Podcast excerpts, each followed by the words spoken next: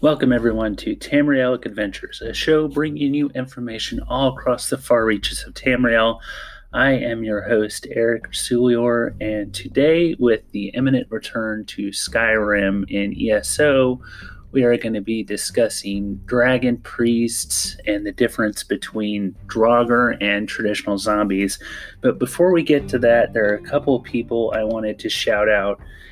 In case um, you may have noticed that normally I have a little intro talking, you know, saying that we're a part of the Communicast, but that wasn't in this episode. And that is because this show, along with my other show, Nintendo, which again, you really need to check out, we just did an episode on Sonic the Hedgehog.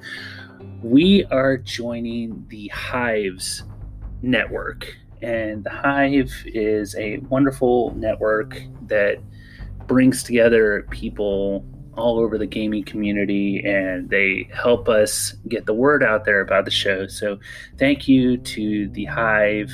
You're amazing. And also, this show is now available on Overcast, Pocket Casts, which I think I mentioned that last time, Podcast Addict, and Apple Podcasts. So please, please, please rate and review us on Apple Podcast. And if you leave a review with some texty texts, I will shout you out on the show. I will read your review. And with that, I posted about that on Twitter, and Aramithius from the Written in Uncertainty podcast, which I'd mentioned on the show before, stumbled across that. We at the time were not following each other on Twitter, but he stumbled across my tweet about how it's on Apple Podcast and asking to spread the word, and he did just that, and that got us some new listeners. So thank you, Aramithius. Thank you, Written in Uncertainty. Go check out his show if you would like more of a deep dive into the Elder Scrolls world.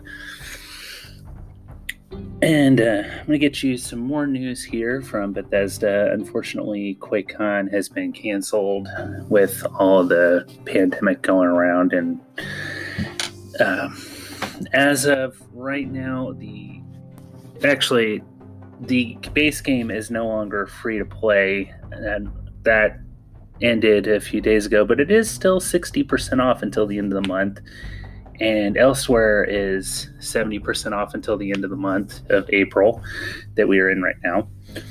The anniversary event, the six year anniversary event, has sadly ended. I was really enjoying all the drops from that. Elder Scrolls Blades is set to release this spring. They still haven't given an exact date. Uh, I'm sorry, released on the Switch. It has been out on mobile for quite a while now. If you haven't played that, play that. Elder Scrolls on your phone. But it will now come to the Switch, and I have seen a little bit of gameplay from that where they are using the Joy Cons as your weapon and your shield. That seems quite fun. So check that out when it releases sometime this spring. As I said, there's still no release date Speaking of release dates, the release date for Greymoor has been pushed back just a week. It was set to release toward the end of May, and it is now on track for a June 2nd release. However, the voiceovers for the French language have been delayed due to the outbreak. So, for the time being, it will be English dialogue along with French subtitles. And that brings us to my gameplay. I have played a little bit of Arena and Daggerfall. That has been quite fun. I started a Dunmer character for both, with Dunmer being my favorite race, as I mentioned before. And with Arena, I know exactly where I'm going in that starting dungeon, so it does not take me any time to get through that unless I get killed by a random goblin or archer or mage or whatever you can find because the enemies in that starting dungeon for the most part are randomly randomly generated. But when you get through the starting dungeon, which should take you all of like a minute if you know where you're going. The the hardest part's knowing where you're going, but it's pretty simple once you figure it out. It will take you to whatever province you are from, your character's from. So, like if like you're a Dunmer, like myself, you start out in Morrowind. You're you're transported to Morrowind when you exit that dungeon. and I think it's really cool how at the beginning you if you die you are even if you like when you first start out you're being communicated with from Ria Silmane. And eventually after you beat the first not the first dungeon but the dungeon after that once you start collecting the staff pieces eventually you start getting communications from Jagar Tharn himself. And of course he's got the stereotypical evil wizard voice. You are a fool to challenge me. Something like that. So, um, yeah, I'm just playing a little bit here and there. I played a little bit of Daggerfall. I'm still in that starter dungeon because the skeleton keeps handing my head to me, but that's neither here nor there. And of course, I've still continued with Elder Scrolls Online. I don't know if I'd mentioned this on this show or not, but I kept trying to beat this one particular boss in the Clockwork City storyline, and for whatever reason, he keeps killing me. I don't know why he shouldn't be. He's really he should not be as hard as he is. Mainly, I think because it, you're not just facing him, but you're also facing a monster that he summons who keeps healing him and chucking fireballs at you. And if you kill that guy, he just summons another one. So I've gotten really close to beating him, but I still haven't beaten him. So I figured, forget this for now. I'm going to come back to it later. And I started the Dark Brotherhood and Thieves Guild storylines. I've been doing quite a few missions for the Dark Brotherhood, particularly. I I, I don't really care. For, I mean, I, I I've always been more, you know, I've always like enjoyed the Dark Brotherhood more than the Thieves Guild. The Thieves Guild storyline in Skyrim was pretty good. Um, the one in Oblivion, eventually you steal an Elder Scroll, and that's that's great.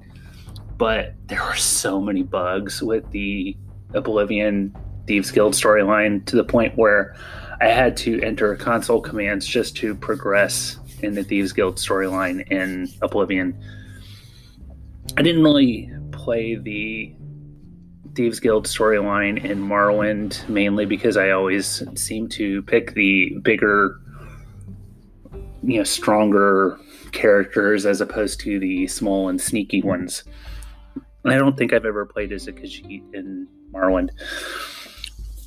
But I love how when you join the Dark Brotherhood, they give you a quick kill command with the blade of woe and that's that's been quite helpful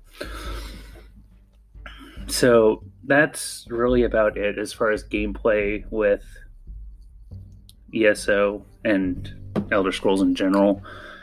Uh, Wastelanders released yesterday for Fallout 76, so I've been playing some of that too. I know, I know, this is an Elder Scrolls show, and I'm talking about Fallout. But hey, they're done by the same company, so there. But that brings us to our lore segment. As I mentioned at the top of the show, we are going to be discussing the dragon cult, dragon priests, and the difference between Draugr and traditional zombies, because there is a difference. Both are undead, rotting corpses, but there are differences between them. So, dra- the Dragon Cult, and this all comes from the UESP wiki, the unofficial Elder Scrolls page. Check them out; they are a wealth of knowledge. But uh, yes, the Dragon Cult began as a as a sect within the traditions of animal worship brought by the Atmorans to Tamriel, and Atmora is commonly believed to be the continent where the Nords originally came from. Skyrim itself was mainly inhabited by the Falmer at that point, and the Nords, led by Ysgramor, came and basically were like, you know what, this is going to be our land, get out of here. And that led to a war between the Falmer and the Nords. But that is a whole other podcast. But anyway, the dragon cult began as a sect within the traditions of animal worship brought by the Atmorans to Tamriel. Certain scholars believe these were totem animals for the modern divines, which, in case with the worship of the dragon, corresponds with the worship of Akatosh, the dragon god of the divines. Dragons were revered more than any other, and they were comfortable in assuming positions as god kings over men. if you've played Skyrim and interacted with Alduin, you know that all too well. Their servants were the dragon priests, and they kept peace between dragons and men, and their power was so great that uttering any word for dragon was forbidden to all mankind except for them. And they made the laws for society of men and were on par with kings. Grand temples were built in honor built to honor the dragons and appease them in life and death, many of which survive as Draugr infested ruins today. And that the Draugr mainly were the servants of the dragon priests, the followers of the dragon cult. Not specifically the dragon priests, but people who went along with the dragon cult. Sometime during or soon after the migrations to Tamriel, the dragon cult began to assert more influence and became much more malevolent. From their capital, and I'm not even going to pronounce, try to pronounce this word, Bromjunaar. Okay, I guess I did try to pronounce that word. From their capital, Bromjunaar. Let's just go with that. In modern day Hjalmarch, I do recognize that word, Hjalmarch. And if you've played Skyrim, you know where that is. They ruled Skyrim with an iron fist, effectively enslaving the populace. While what led to this change was lost to historians, it was likely caused by Alduin, the firstborn of Akatosh and leader of the dragons, who had chosen to forsake his role as the world eater in favor of conquering Mundus for himself. Mundus is the physical world, not not just Nirn, well, mainly Nirn, but also basically all of reality itself. Mundus. Nirn is the a planet in which which is a part of Mundus. Men eventually rebelled in the late Merithic era, era and led to the Ancient Dragon War. And if you've played Skyrim, you know what that is. That is the war that was going on when Alduin was sent forward through the time wound into the fourth, the second century of the fourth era.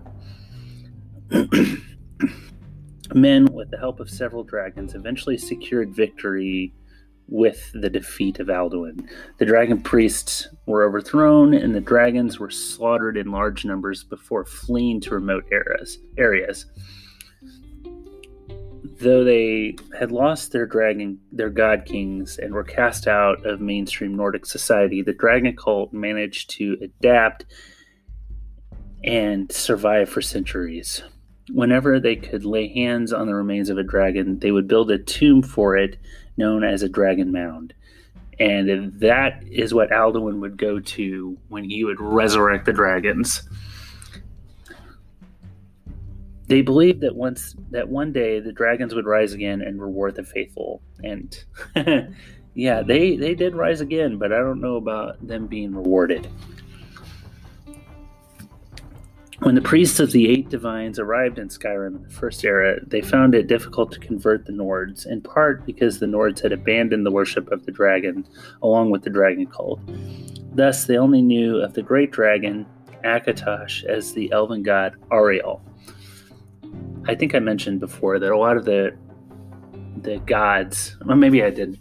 A lot of the gods in Daedra have different names depending on what culture you're associating with. Like, uh, remember if you've played Skyrim, there is in the in the Dragonborn DLC, Hermaeus Mora had a different name. The the nomads there called him. They called him Herma-Mora. So the Nords knew Akatosh as Auriel. But they did despise him as a demon.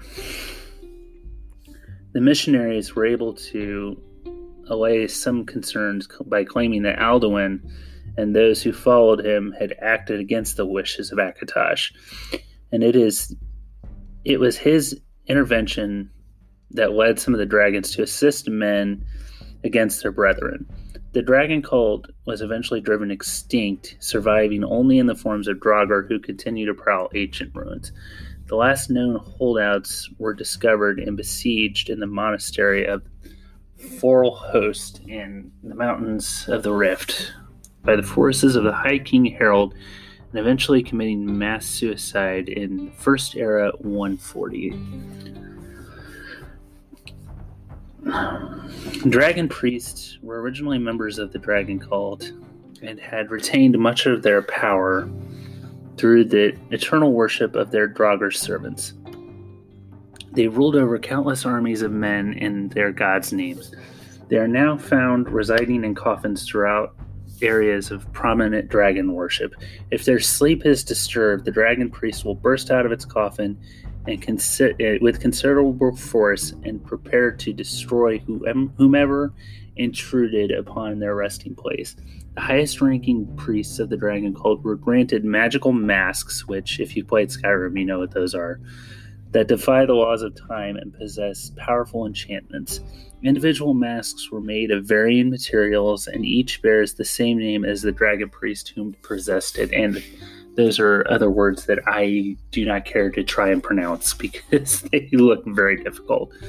And as I mentioned earlier, Draugr are a form of ancient Nord dead found in Skyrim and Solstheim, and they retain many of their former human human skills and thus greatly differ in their combat preference, much like living humans. So, like if you go into one of their crypts, you'll see them using all sorts of weapons like battle axes, great swords, bows, magic, usually the stupid frost spells.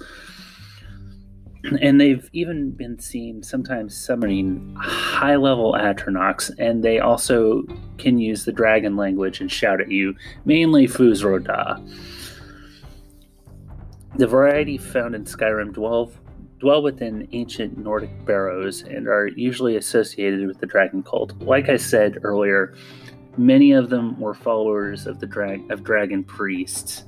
And when the priest died, his followers were made were made undead and buried with him. That sounds like such a reward for following somebody. Hey, you know what? I'm going to kill you and preserve you.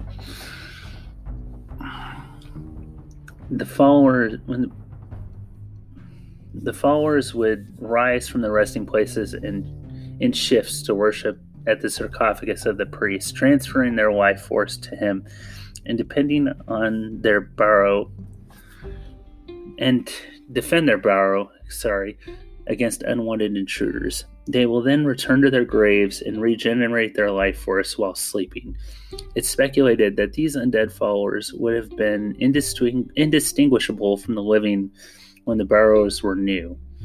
Over time, their bodies withered despite the ancient Nordic embalming techniques that become modern Draugr and Skyrim. The local Nords mistakenly believed that Draugr were cursed with undeath for serving the dragons.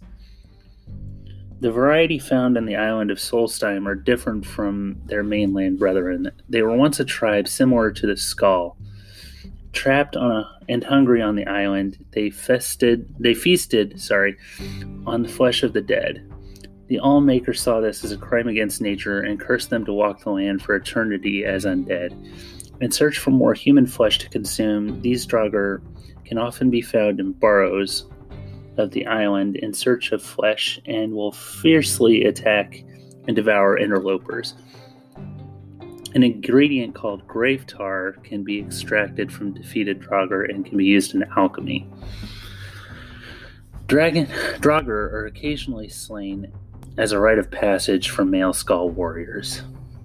Draugr Lord Aesliip was once a mage of the Skaal who was banished for delving into necromancy. Through necromantic rituals, he turned himself into a Draugr so that he could eternally protect the island from a group of frost atronachs. He planned to take it for themselves, and he retained the ability to communicate. Eventually, he was confronted by the Nerevarine in the Third Era 427, although accounts vary as to how he met his end.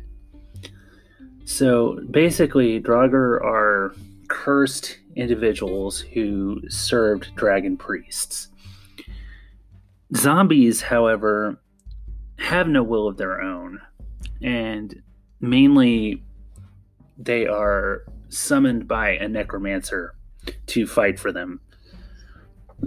So they are just dead people who happen to be quote unquote resurrected by a necromancer. Like, and mainly they're found in Ayleid ruins as well as various necromancer hideouts. And there are a few variations of zombies.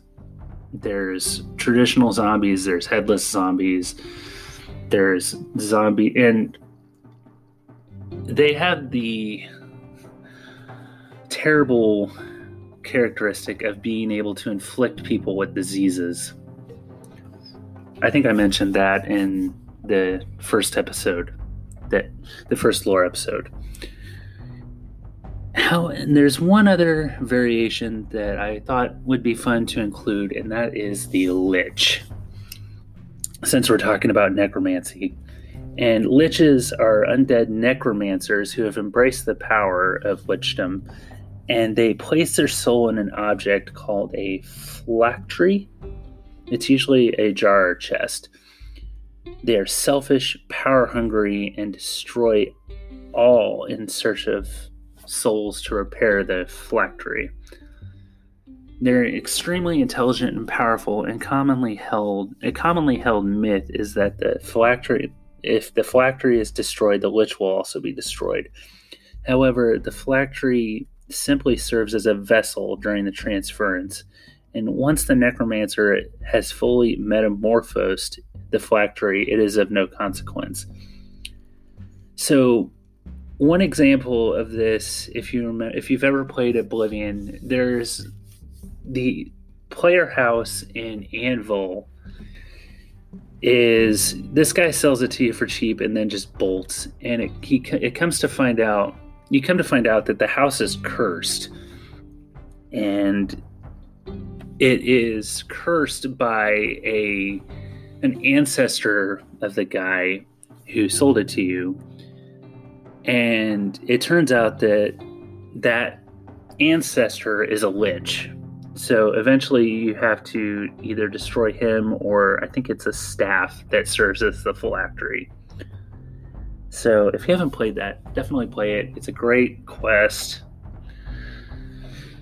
And it turns out that another well known lich is Mannimarco, and he's said to be the first lich and he is also known to revel the se- or reveal the secrets of lichdom to his followers through direct communication, uh, communion, so that they may serve him and undead as worm ermites. One lich, the powerful Dromathra, I think Arum-Khal I think is how you pronounce that, managed to create an entire realm of existence to use as his phylactery, and good luck destroying that. But due to the amount of effort to accomplish lichdom, it is very rare for a traveler to encounter one, as most will stay in tombs studying obsessively.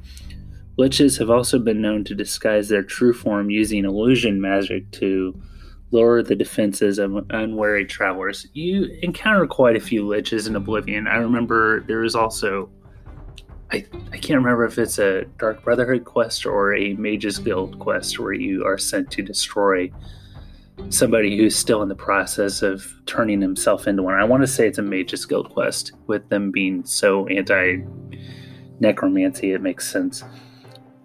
If not, let me know. Anyway, I just thought it would be fun to include that in our lore topic today. That is about it as far as Dragon Cult, Draugr, zombies, and liches. So, like I said at the top of the show, we are switching networks. We're no longer going to be a part of the Communicast. We are going to be joining the Hive. So we will leave it uh, on that note.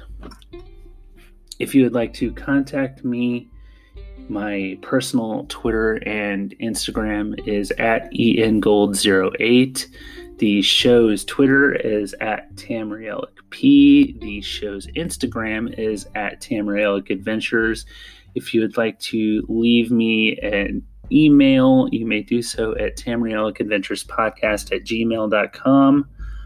Um, I'm not sure if I can leave the Hive's Discord link or not. I will have to find that out. And I may or may not include that in the next episode. Let me know what you would like to see me cover. I've got a couple of topics in mind. So, with that, stay safe, adventurers, and watch what sort of ruins you stumble across. They may or may not be infested with Draugr, zombies, or witches. Stay safe, adventurers.